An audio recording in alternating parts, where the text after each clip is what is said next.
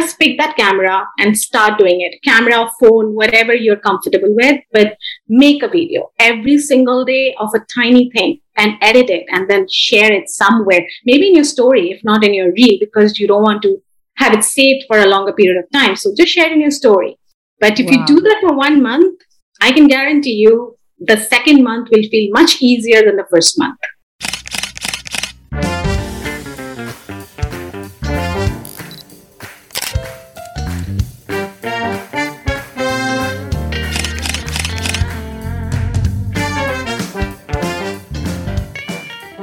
Hello, hello.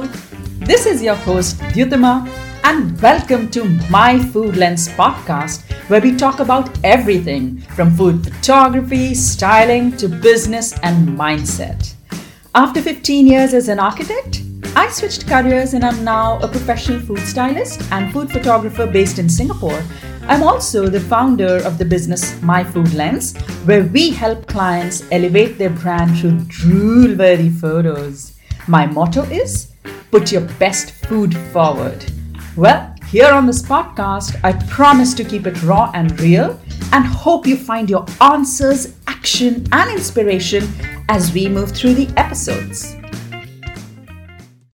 Hi, guys. So today we are talking to Kankana. Kankana is a food blogger, but she's also so many other things. She's a mom. She's a food photographer. She is a recipe developer. She also is a TikToker, a YouTuber, and she is quite the master at food videos. In fact, that is why I absolutely wanted her to be on our show because I think the world is really moving toward videos. I mean, I'm not somebody who does food videos, but I think there is so much demand that is in the market and it's just such a dynamic skill to have, right? And I've seen Kankana's videos and they are soulful, they are heartwarming, they make the food look delicious. They inspire the viewer to make that recipe, which is pretty much what a food video is all about. And she's so good at it, so good at it, really. So I think she will leave us with tremendous amount of information. She will walk us through how to conceptualize, how to record, what gear do you need,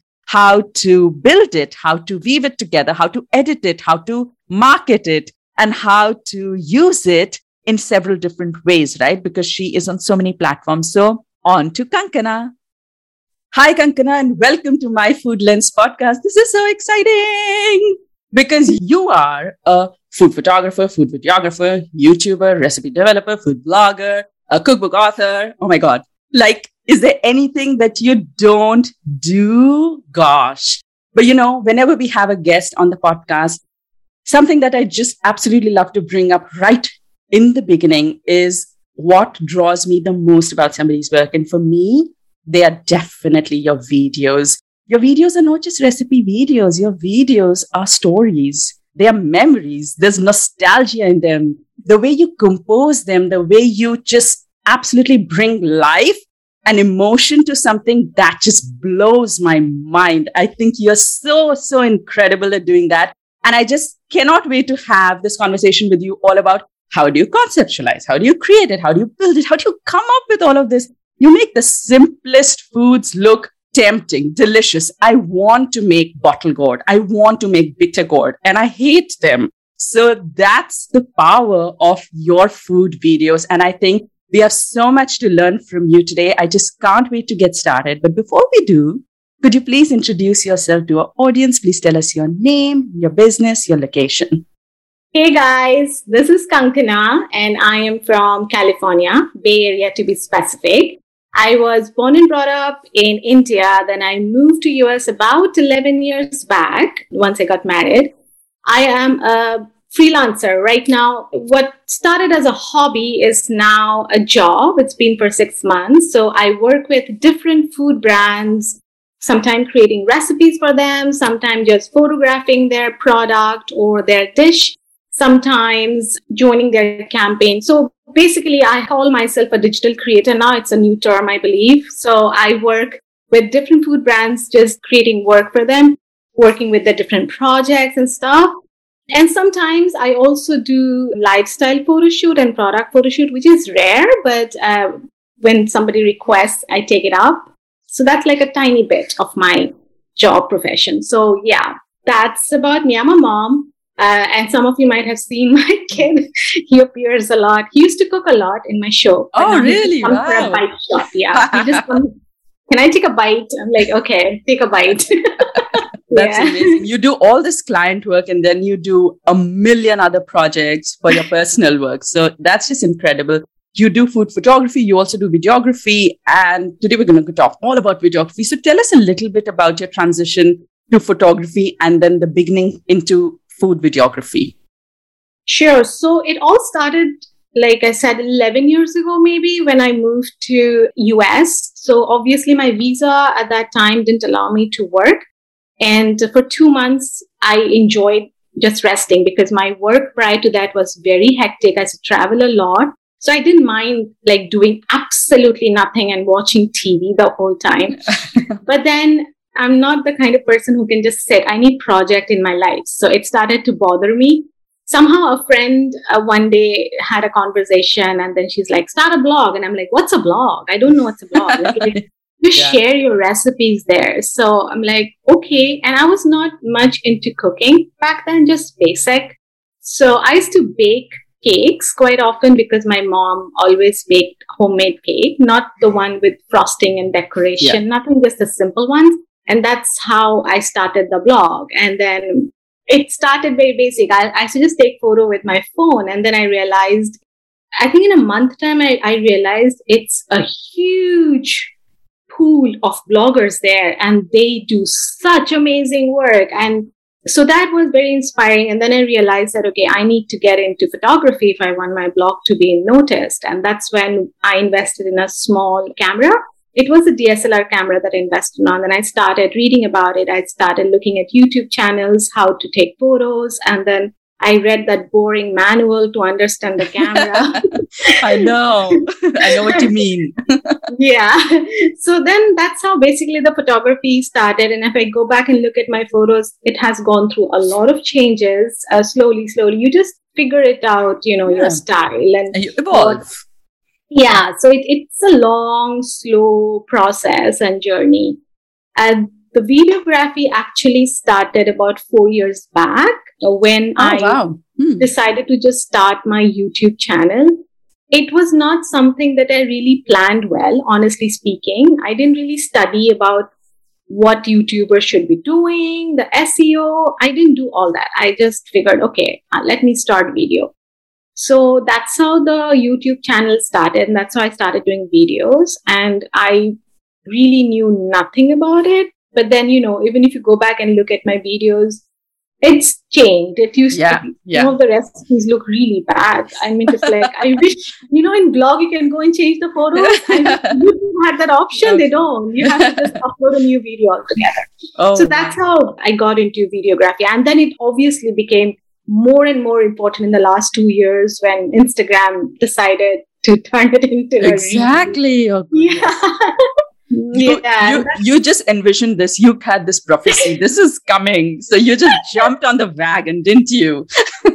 I had read about this long back by a particular blogger who is very popular. She had mentioned that video is the future, and I didn't. Li- Nobody really paid attention to that. I think it was all about photography. I still enjoy photography a lot, I'm not going to deny that, but then I think slowly, slowly, I'm really enjoying video much more, you know, as I do it. So it's all about practice. The more you do, the more you start yeah. to enjoy it.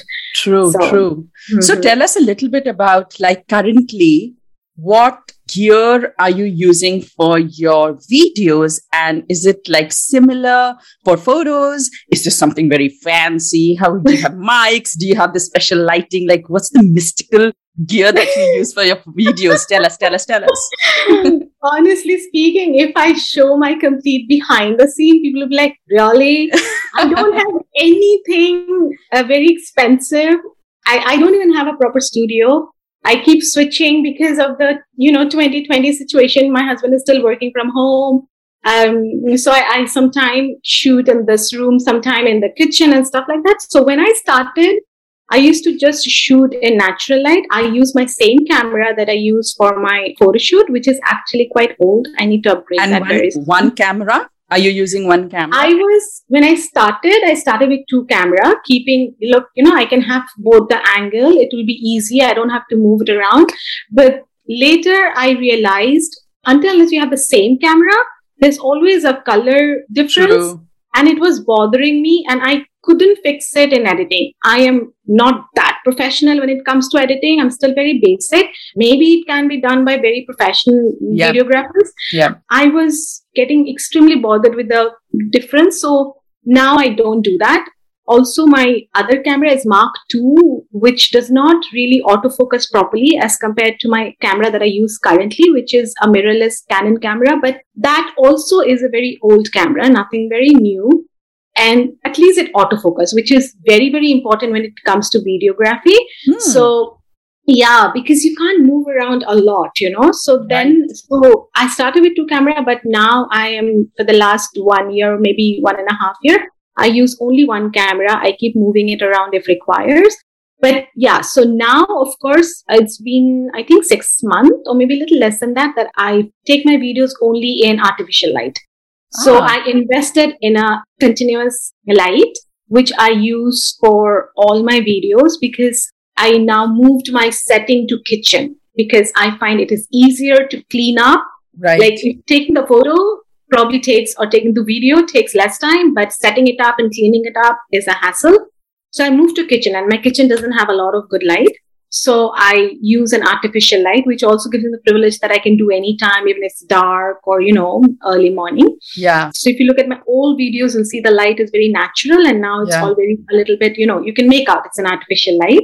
Yeah. So I use that for my video, but for my photos, I use a strobe. So now I'm kind of converted completely to artificial, artificial light. light. Yeah. It's so convenient. It, yeah. It is. And I realized that once you get used to that bright and clear and contrasting effect that artificial light gives, it, it's tough to go back to just natural. I still do natural if I'm doing outdoor shoot. I started vlogging. So those are still natural.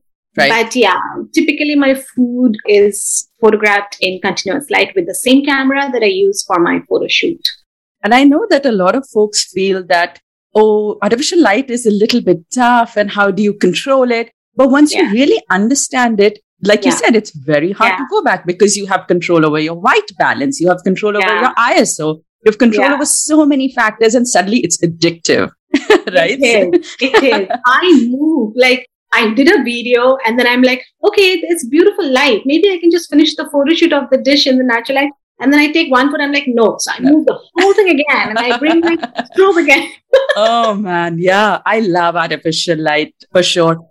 Uh, but I have seen this wall in your house, that brick wall. Every time I see it, I'm like, wow, how lucky is she to have that beautiful wall in a house? So is that one wall? Is that your whole house? Like you use yeah, it as a no, backdrop? So that it's just a wall. Can you see? That's the, okay. I see yeah. it now. Fabulous. So this, we we are in a rented place. So when we moved into this house, it just before COVID, we love the backyard. It has a lot of space. And this wall was the first thing that came to my attention. I'm like, oh my God, this is like a perfect backdrop. yeah. But off late, I don't use that much because yeah. my husband moved his work in this room and then there's a clash. So off yeah. late, I don't use that wall as much as I used to. But so many people mentioned about this wall and it's still my favorite. Like, I it just, is. It is. It is. I would have never given this room to my husband if it was my house. But I think the point here is that we don't always need to have such expensive one gear or we oh. don't always need to have expensive backdrops. We might just have a very pretty wall. We might just have an attractive color on a wall or just a plain wall that can be a backdrop. And so we don't need anything extremely, you know, hi-fi yeah. to get started in videos. So because yeah. we're talking about this wall, let's talk a little bit about conceptualizing because whenever I see this wall in your videos, it brings memories, nostalgia. I used to live in a house which had this wall and bricks in general have this, you know, kind of yeah. feel to them, that material, yeah. right? That texture. So tell me when you start thinking about a food video, where do you begin? How do you conceptualize? Do you create storyboards? Do you do mood boards? What's your process? So, uh, there are two different way I look at it. Okay. So if you know, I do two kind of video. One is of course reel, which is short and in, done in 30 seconds. Then I also my, but my YouTube videos are longer videos, right? So when I'm doing reel, I try to think. So for example, if I think of a dish, I don't write it down, but I kind of think that what are the things that are important in this particular recipe that I want to focus, that I want to show, and what angle I want to show it to. Like, do I want to go macro? Do I want to? So, for example, recently I did a garam masala reel. Mm-hmm. I knew that a garam masala is a simple thing. It's like multiple spices. It took, you know, you just put together and roast it and so right. my idea was that I'm going to show that nutmeg a little closer because it has nice texture. I want to ah. show a flipping of the this thing. So these three few things I and then I knew that once I grind the masala and I open the can that you know the smoke comes out. I definitely yeah. wanted to capture that. So sometimes in order to do that, I, I might overgrind it because I want to, you know, just definitely capture that. But I just keep these few things in my mind that I am definitely going to focus on when I'm doing the video. So as those time comes, I make sure that everything is an angle, what angle I want. And I don't like to just keep in one angle. So I move around my tripod a lot based on if I want to show uh, over the top or 45 degree. Then again, depends, uh, depending on the dish. So for example, if it is a curry, that I'm photographing an Indian dish, then I like to show some chopping and I want to show the chopping sound. So I plan that, okay, have I again? I just think that is there too much of chopping happening? Then people might get bored of seeing uh, too right. much chopping, right? Mm-hmm. Then I try to hmm. cut it down to like okay, quick, quick, quick, quick chopping, or maybe just few chopping and few just dropping. You know, like to mix it up and yeah. it doesn't get too monotonous. Then comes the part of the curry making, for example. Then I have to think about okay, am I going to show sauteing or am I going to show pouring the water? So I just kind of plan it out a little bit, but I don't write it down literally like, okay, this is my board that I'm going to definitely show because I'm always in a rush. Honestly speaking, I, am like like this. Yes, okay, like yes. okay, I start my video at 10 o'clock. People are going to eat lunch at 12 o'clock. I have this two hours to finish my video. At times it goes till 12 30 and then done. So wow. mm, oh wow. Yeah. Mm. And 90% of the time, I try to pick a video if I know that I don't have to take a photo. I have realized that because I don't like, again, nowadays I spend less time in photography, but I still want my photos to look nice. So I just can't have a, you know, just a plain simple photo. And um, I, I want it to be a, a bit nicely styled, you know, so sometimes it gets too much. If the dish is really long, if it's taking time to prepare and then I have to take a photo, I feel that I'm exhausted. Yes. So I try to pick a dish from my blog, which is already photographed, and now I can add a new video to it. Wow. So yeah. sometimes I think that way. Sometimes if I know that, okay, this is a dish that can be eaten for dinner, and I'm just preparing it now. So then I prepared it during lunchtime because it's a leftover for lunch. and then yes, I yes prepare it and then I eat lunch, take a break, and then I, you know, photograph it again. So that is how I plan. But then again, like about the backdrop. So I kind of, if it is Indian dishes that I'm preparing, I try to keep some spices here and there, some onion, garlic, and stuff. If it is a cake or a dessert, like a, you know, these kind of dishes, then I try to, if I don't have anything interesting to keep, then I try to keep a plant or some kind of to create a depth. I keep uh, right. you know, a, uh, yeah, some green home plant, maybe sometimes an artificial plant. So that's how I plan it. I, I don't know if I answered your question, but that, that's pretty much how I cook. So basically, you've been doing it for a while, so you can kind of visualize it in your mind. Now it's just like second nature to you because you've been doing it for so long. You know exactly yeah. what's going to look good and how you can sequence it. But maybe when you started, it was a little bit different. Yeah. Definitely. And there were days when I would finish the video and then when I sit down to edit and I'm like, oh my God, I missed this clip or I should have done a little bit more close up of this shot. So if you have time in hand, I will definitely, definitely advise to think through the recipe that you're going to videograph and write down at least four or five points because nowadays, if you're talking about reel 30 second, people have less attention. So yeah. you want maybe five important points that'll catch people's attention, right? So you can write it down and you can figure out which one you want to show in slow motion if you want to, or if you want to, you know, more close up and stuff like that.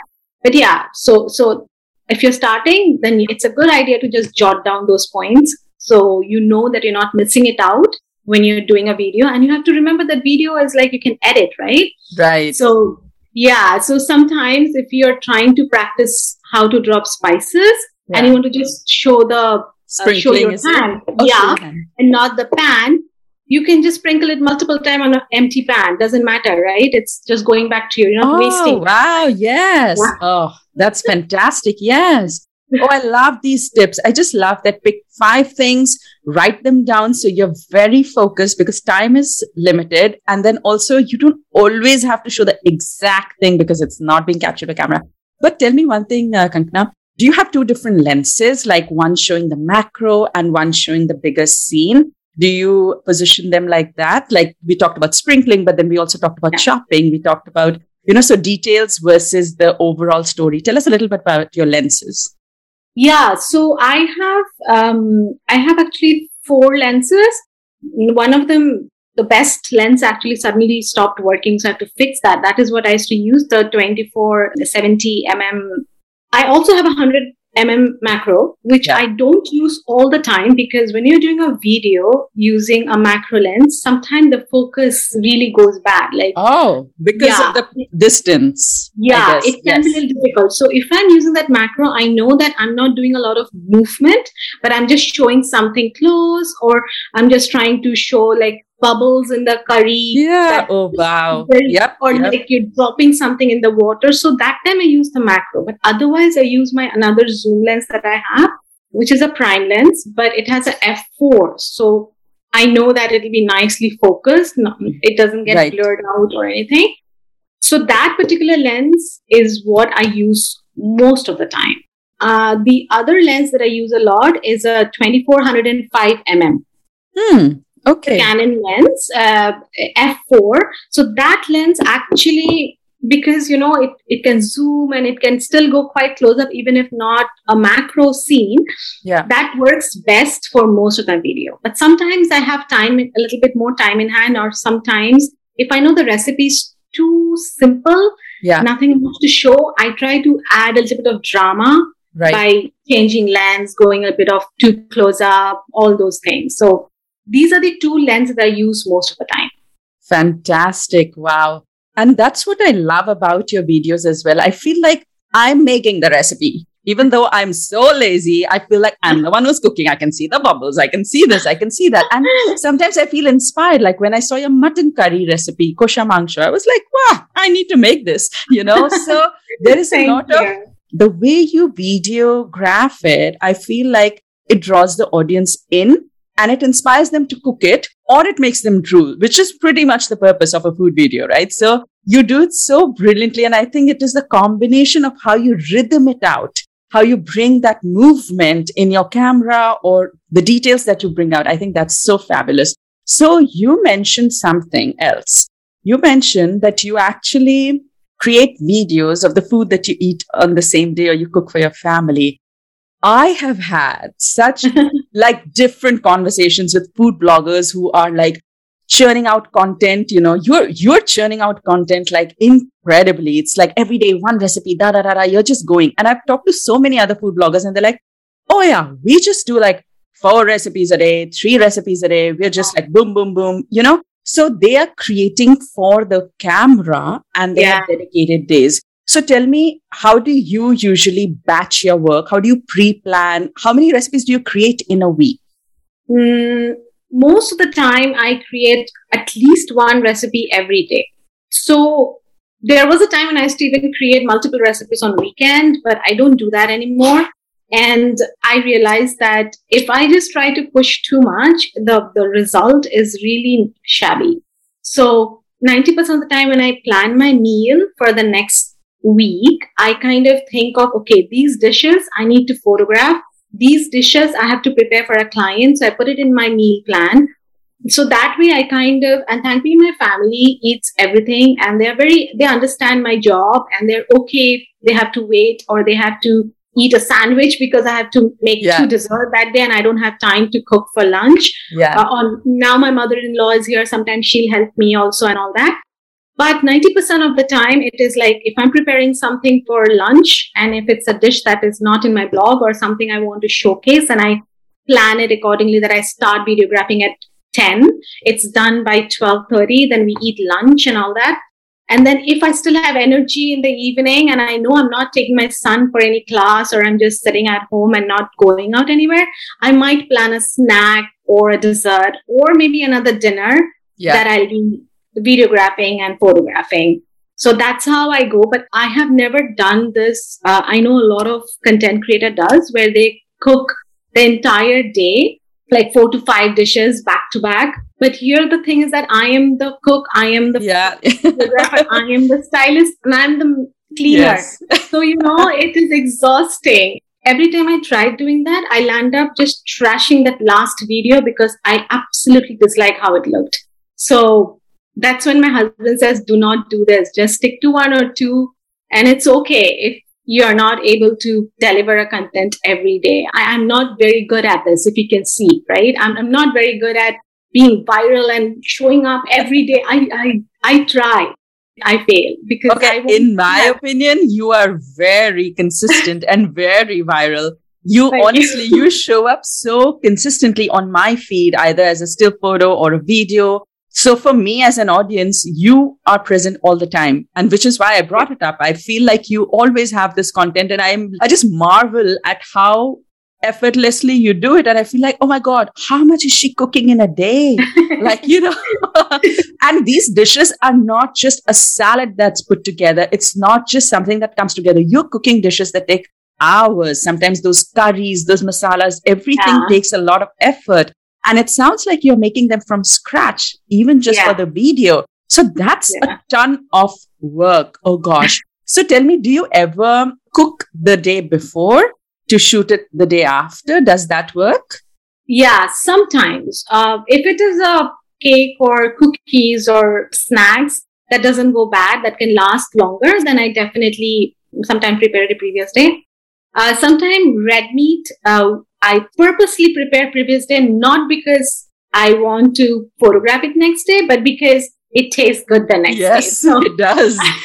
I purposely do that the previous night and I just keep it in the fridge. And yeah. sometimes I make the video when I'm preparing it. And then the next day, I just, you know, kind of recook it a little bit just to bring that freshness. And then I photograph it and finish the shoot that way.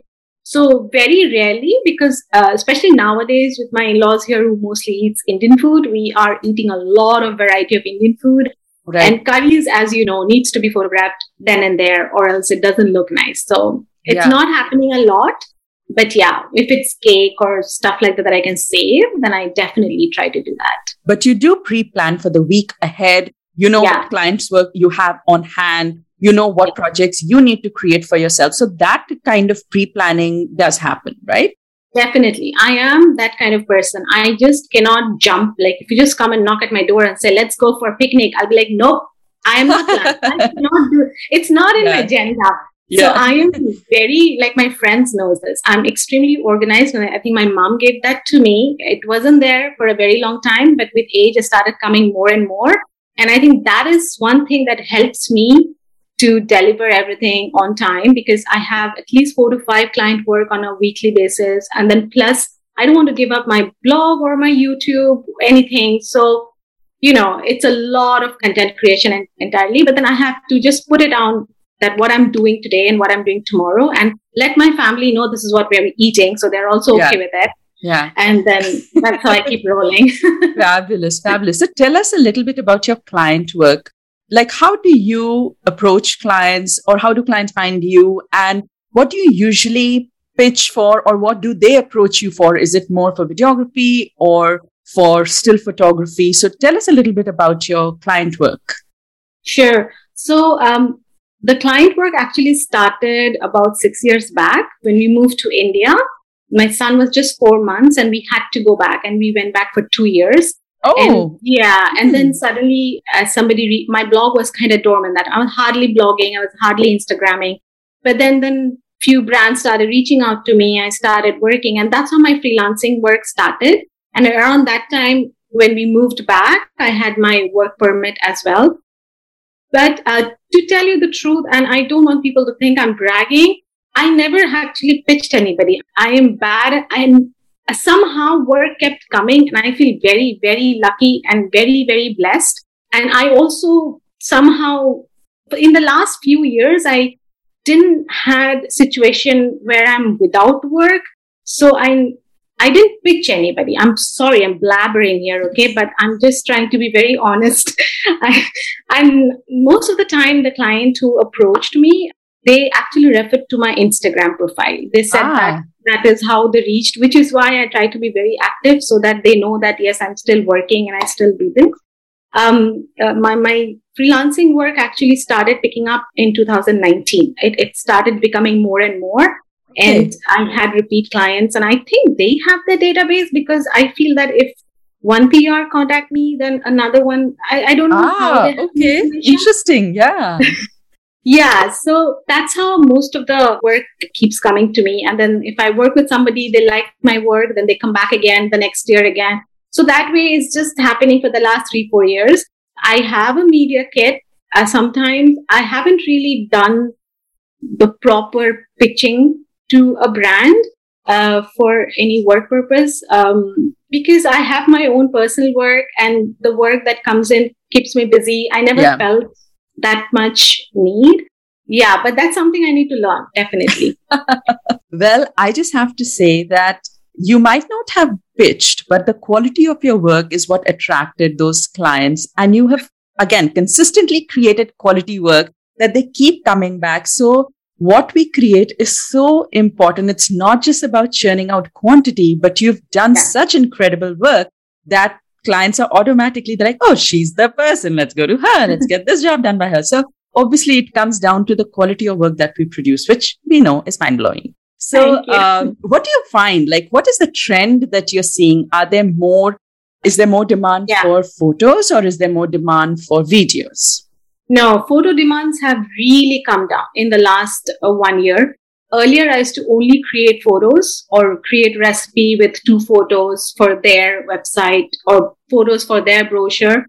Now, I think um, in the last six, seven months, maybe more, I haven't done a single work for photos. It's all wow. video. Mm. Yeah, it's mm. all video. They want either reel that I have to share in my profile or they want in their profile, but I have to create for them. So it's been constantly videos. Only recently I have, I'll be working with a brand of creating photos, but that's like very, very rare. So everybody's moving towards uh, videos nowadays. Wow. And it's also because you do them so well. That's what they probably know you for, right? So no one would ever come asking me for a video because heck, no, I'm good. No, no, don't I don't, that. No. I don't do videos. So it's also what you're putting out. And yeah. so I always relate to your videos. So probably that's what clients are also seeing. It's also the yeah. kind of work. So it comes down to create the work that you want to be hired for. So clearly, yeah. you know, that's happening for you. So should we talk a little bit about pricing? Does that sound okay? yeah. It's just whenever people are getting into either photography or a creative field, I think the pricing rates, all this just, just boggles their mind. Yeah. So just tell us a little bit about how you navigated through it. Like, how did you price your service or your work, even though you did not have any business background or, you know, how did you navigate through that in the beginning? So, um, actually, when I started in India, like I said, that's when I started, right? When we moved back, I did approach a few bloggers in India asking to understand the pricing. Um, not everybody is comfortable yeah. sharing details. Some of them yeah. did. And based on that, I just started giving my quotes. Right. And then I realized slowly, slowly as I talked to others, then I saw a few articles where they say that it is very sad situation, but apparently most of the time clients will see how many followers you have, right. what is your blog impression, how many visitors you have, which makes sense in a way. So yeah. based on that, you need to be a little bold and start pricing. So I'm very bad when it comes to all this money talk. And I used to always think that, okay, am I charging too much? Too much. Oh my God. Yeah, that's not fair. And then I have two very, very amazing friends who are like they kept telling me that Kankana, I think you're charging less. One of them actually worked with social influencers yeah. uh, because she was in a company where she was under that particular department where she had to hire social influencers for her brand. When she heard my quotes, uh, then she said, "No, you, you're charging way less and you are delivering way better, so it's okay." So now what I do is that I have a standard code, of course, but then I sometimes, honestly, what I do is I see who the client is. If they are a big brand, definitely they have budget. So I don't, don't try to shy down. Okay. I, I, I may go a, a bit more and then there might be some negotiation happening here and there to come down. Right. But if it's a small brand and I know that I love their product and I definitely want to work with them, then I don't mind cutting down my price. And there are times I have even not really charged them a lot, but then I really want to support them because they're such yeah. good, you know, people and such amazing brand.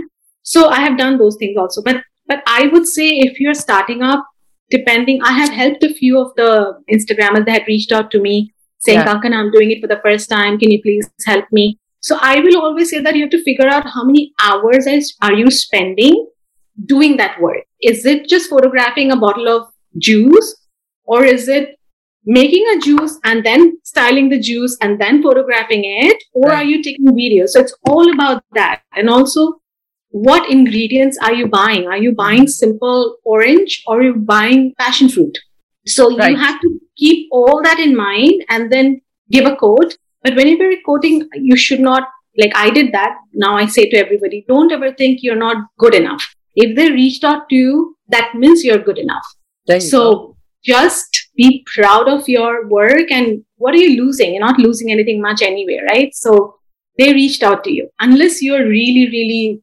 serious about you have to work with them, it's very, very important for you. Then it's up to you how much you want to cut down on your price. But I think you have to just start. And there are a lot of articles I would recommend people to read it so they get an idea of the number, the exact number, how much to charge. And videos obviously are more as compared to photos. Like I charge at least 50% more than what I mm. charge. Yeah. And again, that makes sense. On, Absolutely. But again, it depends on how long the videos are. So if I'm making a video, I do some sponsored videos for my YouTube channel where the videos needs to be longer, which means I have to spend more time, right, in creating that video and editing. Right. So I charge more. But if it's a video for the reel, which is 30 second, which means it can be done in a shorter period of time and it's a small recipe or a small video, then I charge less. Right. So now, of course, there is a standard price, I think, in the market because that is what I've been using. And maybe a little bit lump sum here and there negotiation happens, but more or less that pricing is, yeah, it, it's working for me. Maybe I'm charging less. I don't know, but it's working for me. I think a big thing about being a creative and artist and then providing, you know, you put your heart and soul into creating something. And then when you deliver it, you feel like, ah, oh, you know, I just feel like I didn't get the worth or, you yeah. know, you don't feel valued. And yeah. even though money is never a measure of value, but at the same time, you want to feel like you did your job well and yeah. then you were appreciated in yeah. that. So you definitely don't want to underprice yourself for definitely. sure. And secondly, I just absolutely love your first. I just love the way that you navigated your way through this. I think that is the way to do it. And that is to be uninhibited and reach out. What's yeah. the worst that can happen? Somebody might say, yeah. no, I'm not comfortable sharing, but what if somebody does? Right. So that's how you just started. And then you found your own way, your own system, your own process. So I think that is just such, such a powerful tip that we just absolutely need to ask. Just ask, yes. right? yes. Yeah. Yeah. Go ahead and reach out. Reach out to 10 people, and I'm sure at least one of them will respond to you. So it's fine. We sometimes hesitate. I know. I used to, but I don't anymore. But of course, I now know who to reach out.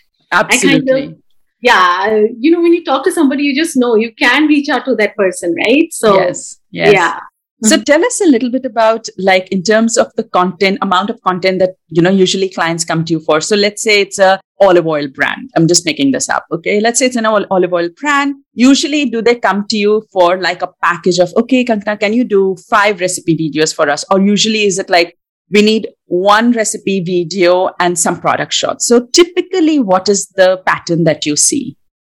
both i would say because i have worked even in last year i worked with a brand and i'm working again with them this year where they will straight away come up with saying we need five videos for example so it's a salt brand for example olive oil like you're saying they'll have variety in that right so they ah. want one recipe for each variety right so and then they might not want me to share it back to back like uh, you know spread it out in a month time and most of the time, it will be paired with a story. By story, I mean three frame story. So it has to be uh, maybe a boomerang and a photo and something that you're talking. Like my clients knows that I don't talk in right. the video a lot, so they don't ask me to do that, but they're okay if I'm doing it at the same time. So depending on that, so there are clients where I've worked multiple videos. Then there are clients where they'll be like, okay, I want you to do one reel and one feed, but back to back, because mm. sometimes they feel that that back to back gets more attention than giving a long gap. I think it's a lot to do with how or what the client feels. But if it is a new brand, if it's a small brand, they often do with just one video. But a big brand, uh, so far I've worked with uh, like whatever big brands I've worked with, they always want like four videos or three videos. Like mm. currently, I'm working with a brand and I'll be working with them throughout the year. Wow. So yeah, mm. so that also happens, like where they sign you up for an entire year. Then there'll be some time they'll just come to you during every festive season, you know, like right. Diwali, the Holi, and then Eid. So they just want content for that time. So they know they'll reach out to you. They know your pricing. They're just going to reach out to you and discuss a little bit more and just keep rolling like that. Fantastic. So tell me, how does it work in terms of license? Because as photographers, we are quite particular about what kind of license we are providing, especially to the big brands. So yeah. if if I'm shooting for McDonald's, then I'm very clear of what my licensing fee is going to be. But like if I'm yeah. shooting for a boutique brand, then my licensing fee is very different, sometimes inbuilt. But yeah. how do videos work? Because video can be like on TV. The reach of a video is much more and it can it can be everywhere. So is your license different in terms of fee or your terms and conditions a bit different of usage for videos versus photos? Yes and no. As in, honestly speaking, uh, so far, it's only one client where I made video for them. I like gave it to them. Uh, so they kind of bought the license for that particular video. But most of the videos, otherwise, it's like that. Like you share it in your Instagram and you just tag them and they are supposed to give credit to you if they're using your video. So I haven't had any very detailed thought on how this licensing works. It's a very important point. Thank you. And I really need to think through this. But then uh, I haven't done a work where I just made videos for them. Like mm, I'm not hmm, sharing mm. in my understood. Social, you know? mm.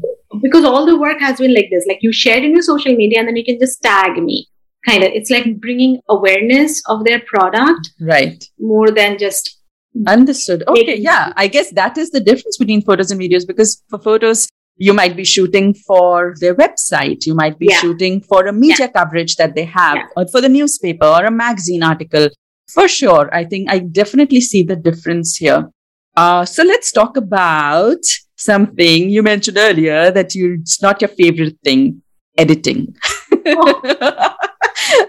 so uh, I know editing is like some people love it and some people just yeah. hate it. I, for one, I honestly am intimidated by videos because of the editing process. I feel like, do I have the time to sit and edit? It's very intimidating and overwhelming for me. I open applications sometimes and I close them off because I'm like, I just can't do this. The learning curve is somewhere else. So tell us how you edit, what application do you use? Do you use it on your laptop? Do you use it on your phone? Walk us through that a little bit. Sure. So I use Final Cut Pro for my video editing, and it's obviously in my laptop, uh, as in in my screen, not in my phone. And yes, editing is so different when it comes to video and photo. Okay. And I am not even learned like 50%, I think. Okay. There's so much to know about editing videos, um, I know nothing. Uh, photos, I feel it's so easy. Like, okay, one corner is a little too exposed. I can use a brush. And, yeah. You know, and I know the same thing can be done in videos too, but I am yet to learn that process. And I, whenever I try it, it looks weird. It looks like, okay, this is not natural. So I don't even try that anymore. But what happened in the process of video editing in the last two years is that I learned how to create preset in video editing, like how we do for right, right. The same way we can create our preset. So one question I often get asked by my readers, like people who see my videos, that how all your videos look so similar. It's because I use the exact same preset. And because I use artificial light, my lighting is also exactly the same. The setting is same. So now I have learned how to use S curve and everything in video editing. And uh, so now, actually, to be honest, it's not all that difficult to edit. So now, what I do is I just bring the clip, I trim it out, I know what I want, what I don't want. Then I just stitch all the clips together, and then I use my preset that I have. Sometimes it so happens that in one particular clip, it looks a little too orangish because of something in the background, maybe, or I used paneer and it looks a little too exposed. Then right. on those clips, I try to tweak it and bring down the exposure a little bit. But in Final Cut Pro, which is very advanced, which is like Adobe Premiere, I think. So it's very similar concept. Yep. And it actually allows you to edit in a very professional manner. I do not know that level, but I have learned slowly, slowly, slowly, slowly a lot how to bring that moody vibe in your video and how to bring down the contrast and um, so now I have a preset. So now actually doesn't take a lot of time. There I can actually take a video in the morning and publish it by five o'clock in the evening because I have that preset wow. ready. Wow. Oh my God. I don't even do that for still photos. Wow. That's incredible. No, it's actually just if it's a reel, if it's a reel, I can't do for the hmm. long videos, but if it's a reel, yeah, I can. If I have time, I have to just sit down and do you like, edit your reel uh, videos also on the laptop or? Yeah. Oh, wow. Yeah. Okay. Because okay. I take my reel also with my camera. Uh, uh, not the ones that I eat out. I started sharing those uh, restaurant ones. Those are with my just phone. But for phone, there is an app called CapCut. I sometimes use that. It's a free app. It mm-hmm. has a lot of filter and a lot of editing uh, option. I sometimes use that. Sometimes what I do is I just transfer the same videos from my phone to my laptop and I use the same preset in Final Cut Pro. Ah, so, okay. Uh, yeah. So the same, because I want to maintain that look. So I, try, I, I just edit the whole thing in Final Cut Pro. I, I kind of find it very convenient and easy but it, it's actually a few steps here and there. But again, right. like it, it's through practice. If you go and see my old videos, they look terrible. Okay, even though I was using Final Cut Pro, right. even though I was using the same camera and I was using art, everything was same. Nothing changed. What changed is just more learning. And so I, I whenever I get time, I honestly just sit down and I YouTube how to edit videos, how to make it you know look more focused, cinematic, you know, all those stuff. So I keep yeah. reading and then slowly, slowly I keep practicing whenever I have time. So now, honestly, it doesn't feel very difficult. What feels more difficult nowadays for me is writing thousand word blog post. I, I, I, have five posts lying down, video ready, photo ready, but to write, I just yeah. like, to sit down and write. And then like I don't have time. yeah, yeah, I know. And I feel like that trend has also changed a little bit in food blogging where people used to love reading the stories and now people oh, are oh, like, yeah. just give me the recipe, man. Yeah. you know? Yeah. It's the same thing you're just repeating, but you still have to maintain the SEO. So you have to still write at least 500 words, right? So it's still a lot of writing. Oh gosh. I don't know how you do it all. I just don't know. So I know that you have a YouTube channel, you have Instagram, you have Facebook, you have a blog at one point you wrote a book. How do you manage all that work? Does it come down to how efficiently you plan it out? Like, how do you create all of this content? I would say planning, definitely planning. Yeah. So I know that in a week, I definitely want to post one video in my YouTube, which is a long video. I want to post one, at least a two a blog post. I try. If not two, at least one I try for my blog. And sometimes it could be a travel post, which I started doing again recently, or a recipe. So I know that every week I have to figure out time in that seven days to find two recipe that I have to, one has to be a video and one has to be at least photo that goes in the blog. So once I have that ready, the rest are just buffer, you know, like, okay, I can make a quick reel and just put it up in my, because yeah. reel is important and I have to stay active in my Instagram as well. Yeah. I, planning is everything. For me, I, I'm really thankful to my mom to have that in me that yeah, I, yeah. I like to plan, I like to organize. I know what I'm cooking tomorrow and I shop accordingly. I'm like, okay, I have to prepare a spring pasta. So if I'm preparing tomorrow, I'm going to go get the vegetables fresh on Sunday or Monday morning. And that evening we are eating that. And my family supports a lot. They are really sweet. Like they don't mind if I am just constantly cooking the same dish again and again because I don't yeah. like it. Yeah. Um, my husband understands this whole thing that I do, and he also helps me sometimes. And I'm some days I'm crazy, some days I get very tired and nothing works because creativity is, you know, you need I to know. have yeah. yeah, I shut down. Some days I completely shut down. I don't do anything. And then the next day I feel much better. So yeah. I also push myself. I don't think I ever sit down with a cup of tea or something. Yeah. Like I'm constantly working and I like that. And then I sit down only at night, nine o'clock. That's my TV time, no matter what. Yeah. Wine time. Wine and TV. Yeah, that's there you go. That's like my husband also. We both have the same choice. So son goes to bed and we are like wine and TV. That's my time. Don't tell me wow. anything to do.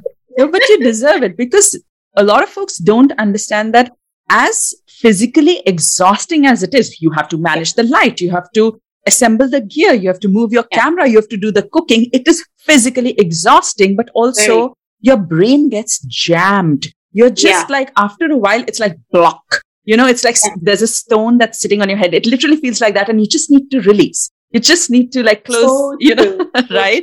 So Today and that's morning, I shared a story about how I had to edit like so many videos. And then when I sat down, I realized one particular video, I created the project, but I didn't import my videos and I formatted my me- memory card. Oh no. It's all gone. Oh no. Oh gosh. That's time for wine. I was so mad. I was like, oh, and it happens because I oh, was oh, no. the last few weeks have been really hectic. So it's a learning. Now I know for the right. next one, two months, I'm not going to make this mistake of keeping things in my memory card because as soon as the video is done, I just import it. Oh man. It has to be somewhere. Uh, that's like a nightmare. But tell us for a lot of folks like videography, myself included, like videography is very intimidating, very overwhelming. If I ever move to a, in that direction, it will take a lot of strength, stamina and willpower and a lot of reshuffling of my current activities to kind of, you know, segue into videography because it's a whole different ball game, but you are already there. So what is your next step or what is it that you are looking as you move forward in your like creative journey? What's next for you?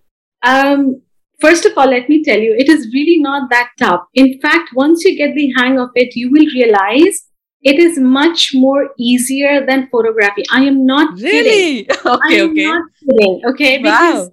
there's less amount of styling involved, uh, more moving around involved. Yes. Okay, like you have to move. If you if you are like me, who wants a different angle, you move the tripod. You want to have some space around but it's really not that tough once you get the hang of it. And I know I said that I think two weeks back that I'm starting the course of videography where people oh, can learn wow. from me. Yes, yes. And I'm it's all ready. I just need to publish it. So I'm hoping by tomorrow or day after, I'm definitely going to publish it. People will say, Kankana keep saying and you don't publish it. Oh but oh my God, I, wow. yeah, I, I will start. I just, I wanted to have a understanding of how to go about and have the course ready. So it is ready. And I, I keep getting this request a lot to teach how to make videos.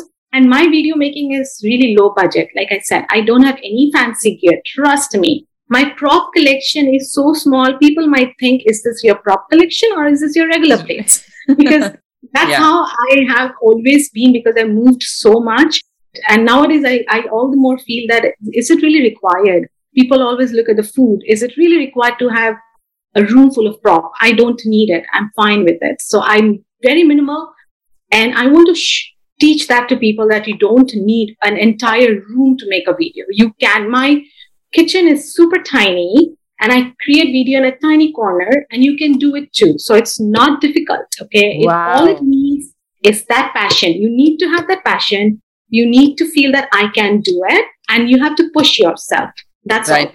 I'm definitely looking forward to start that course and teach people what I have learned so far and also learn together because, you know, I'll get questions that I'll probably not be able to answer and that'll help me to go back and study more yeah. to answer that person, right? So it'll help me as well. So fantastic. Gosh, yeah. I did not know this. Oh wow, this podcast episode is so timely. Oh gosh. So you have to send us the link. We will link it in the show notes. People must know about this course because honestly, you do make videography look effortless. And I know that it's the exact opposite of that, but just you simplify the process. You don't overcomplicate it. And I think that takes away the overwhelm for a lot of folks. I, I know that I'm speaking for myself right now. You know, that would definitely encourage me to step in. So fantastic. Congratulations. We didn't know this.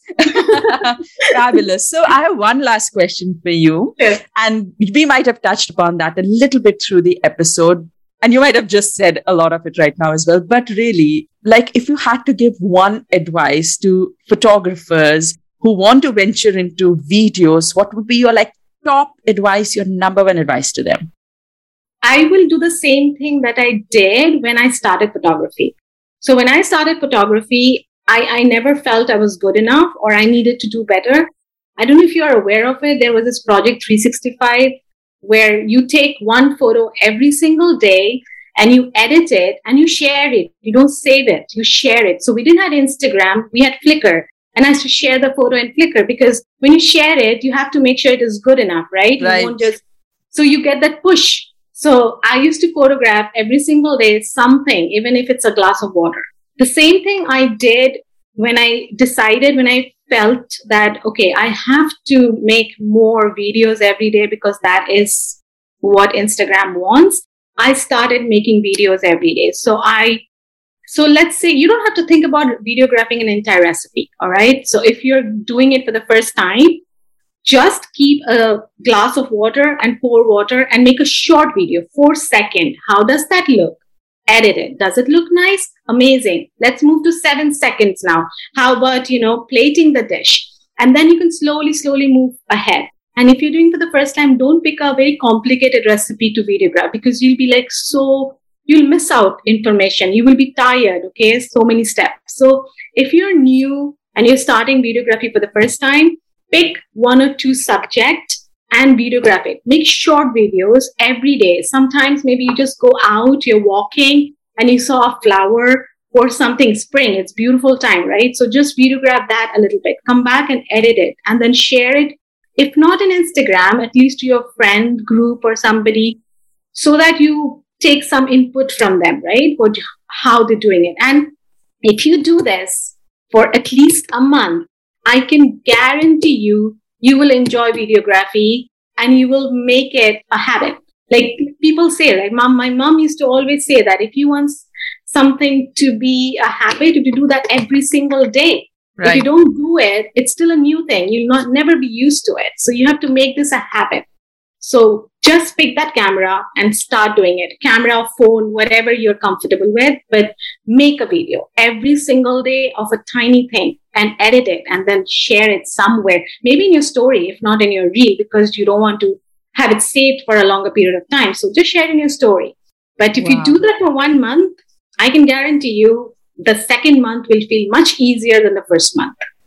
oh my God, I love that. Like, I hope that those who are listening are feeling pretty pumped right now. And whether you're a food photographer or not, like pick up your phone and make a video, man. wow, I love it. And I think it's all about building that muscle. It's all about building that habit. And you're so right. It will feel intimidating until you don't do it. A job yes. is tough only until you don't do it. So Absolutely. Fabulous, fabulous, fabulous, Kankana. This was so fun. Oh gosh, this was Thank you. incredible. I learned so much. You actually made me feel a lot more comfortable about food videos. I'm sure you can do so, so, so better. Trust me. I mean, like if I can do it, anybody can do it. Uh, please trust me on this. But I just have to say that you really take away the pressure from it. You really make it easy for everybody to understand. And you've so generously shared the entire process with us, everything from technical to artistic to creative to license to fee. You know, it's just amazing. Thank you so much for being so generous in sharing your knowledge, sharing so many lessons, and for this incredible conversation. Before Thank you, go, you so much. Before you go, can you tell us all about your 1000 platforms your YouTube, your Instagram, your blog, and also about the book and definitely the name of the upcoming course. Uh, definitely Instagram. I have a Facebook page, which uh, off late is on and off. So you can oh. find me everywhere at Playful Cooking in Facebook, Instagram, TikTok, YouTube. What else? LinkedIn. Okay, LinkedIn. yeah, you can yeah. just search my name. Yeah. And my cookbook is Taste of Eastern India, where I had it, um, I wrote that a few years back, and it's all about Bengali food. It's my dream book. I always felt there is not enough cookbook in the market which talks about Bengali cuisine, and people need to know more. So when I got that opportunity, I felt so lucky to write a book that showcases all kind of Bengali cuisine, Bengali recipes. So it's available everywhere in Amazon, uh, any bookstore, and I hope you will give it a try. Uh, it's a great book. Easy recipes, like all my easy recipes are. And your course. We need to know the oh, name yes. of the course so we can feel the anticipation. yes. Yeah, I'm going to just call it Learn Food Videography. And there you go. It is going to, it is going to have four detailed modules, and I'm going to share all that in the blog very soon. You can register, and I want to make it one to one. It's going to be an online course, one to one. And um, before the course starts, of course, based on where you are, I'm not going to make it like you have to attend all the four modules. Based on where you are, you can pick one or two module, or you can pick all. You know, I want to give that flexibility. It should be out hopefully by end of this week. And I, I hope I can teach people what I've learned so far and they'll find it interesting. Food videography is interesting. Trust me, uh, once you get the hang of it, you will videograph every day. You, you yeah. must have seen my today's reel. Strawberry, nothing. It was like a nine second video, but I love to capture everything nowadays. fabulous, fabulous. And I'm sure that it'll be an incredible course. And also, it's not without reason I say that how do you do so much? You do everything. Is there anything you don't do? So this is yet another example.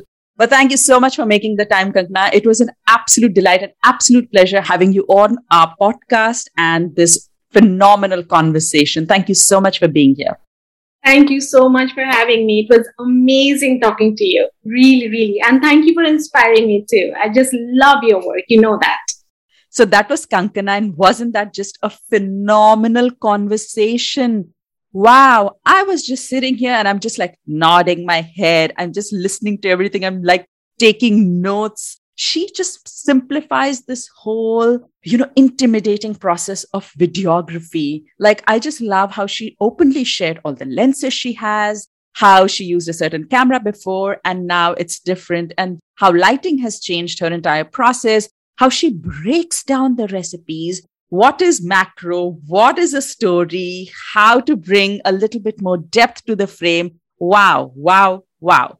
That was powerful.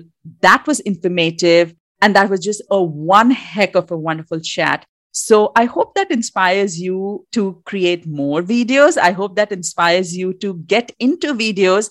And I hope that answers any questions that you had about videography she's obviously coming up with a course and boy would that be one heck of a course to check out. So do take a look at it. And if you are into videos if you are venturing into that if you have any questions please send them to kankana send them to me and we will be happy to answer those questions. Because yes whenever we are learning a new skill, whenever we are moving forward in our creative journeys, it can be a bit overwhelming and intimidating. I know that she's left me with a lot of inspiration, and I hope you feel so too.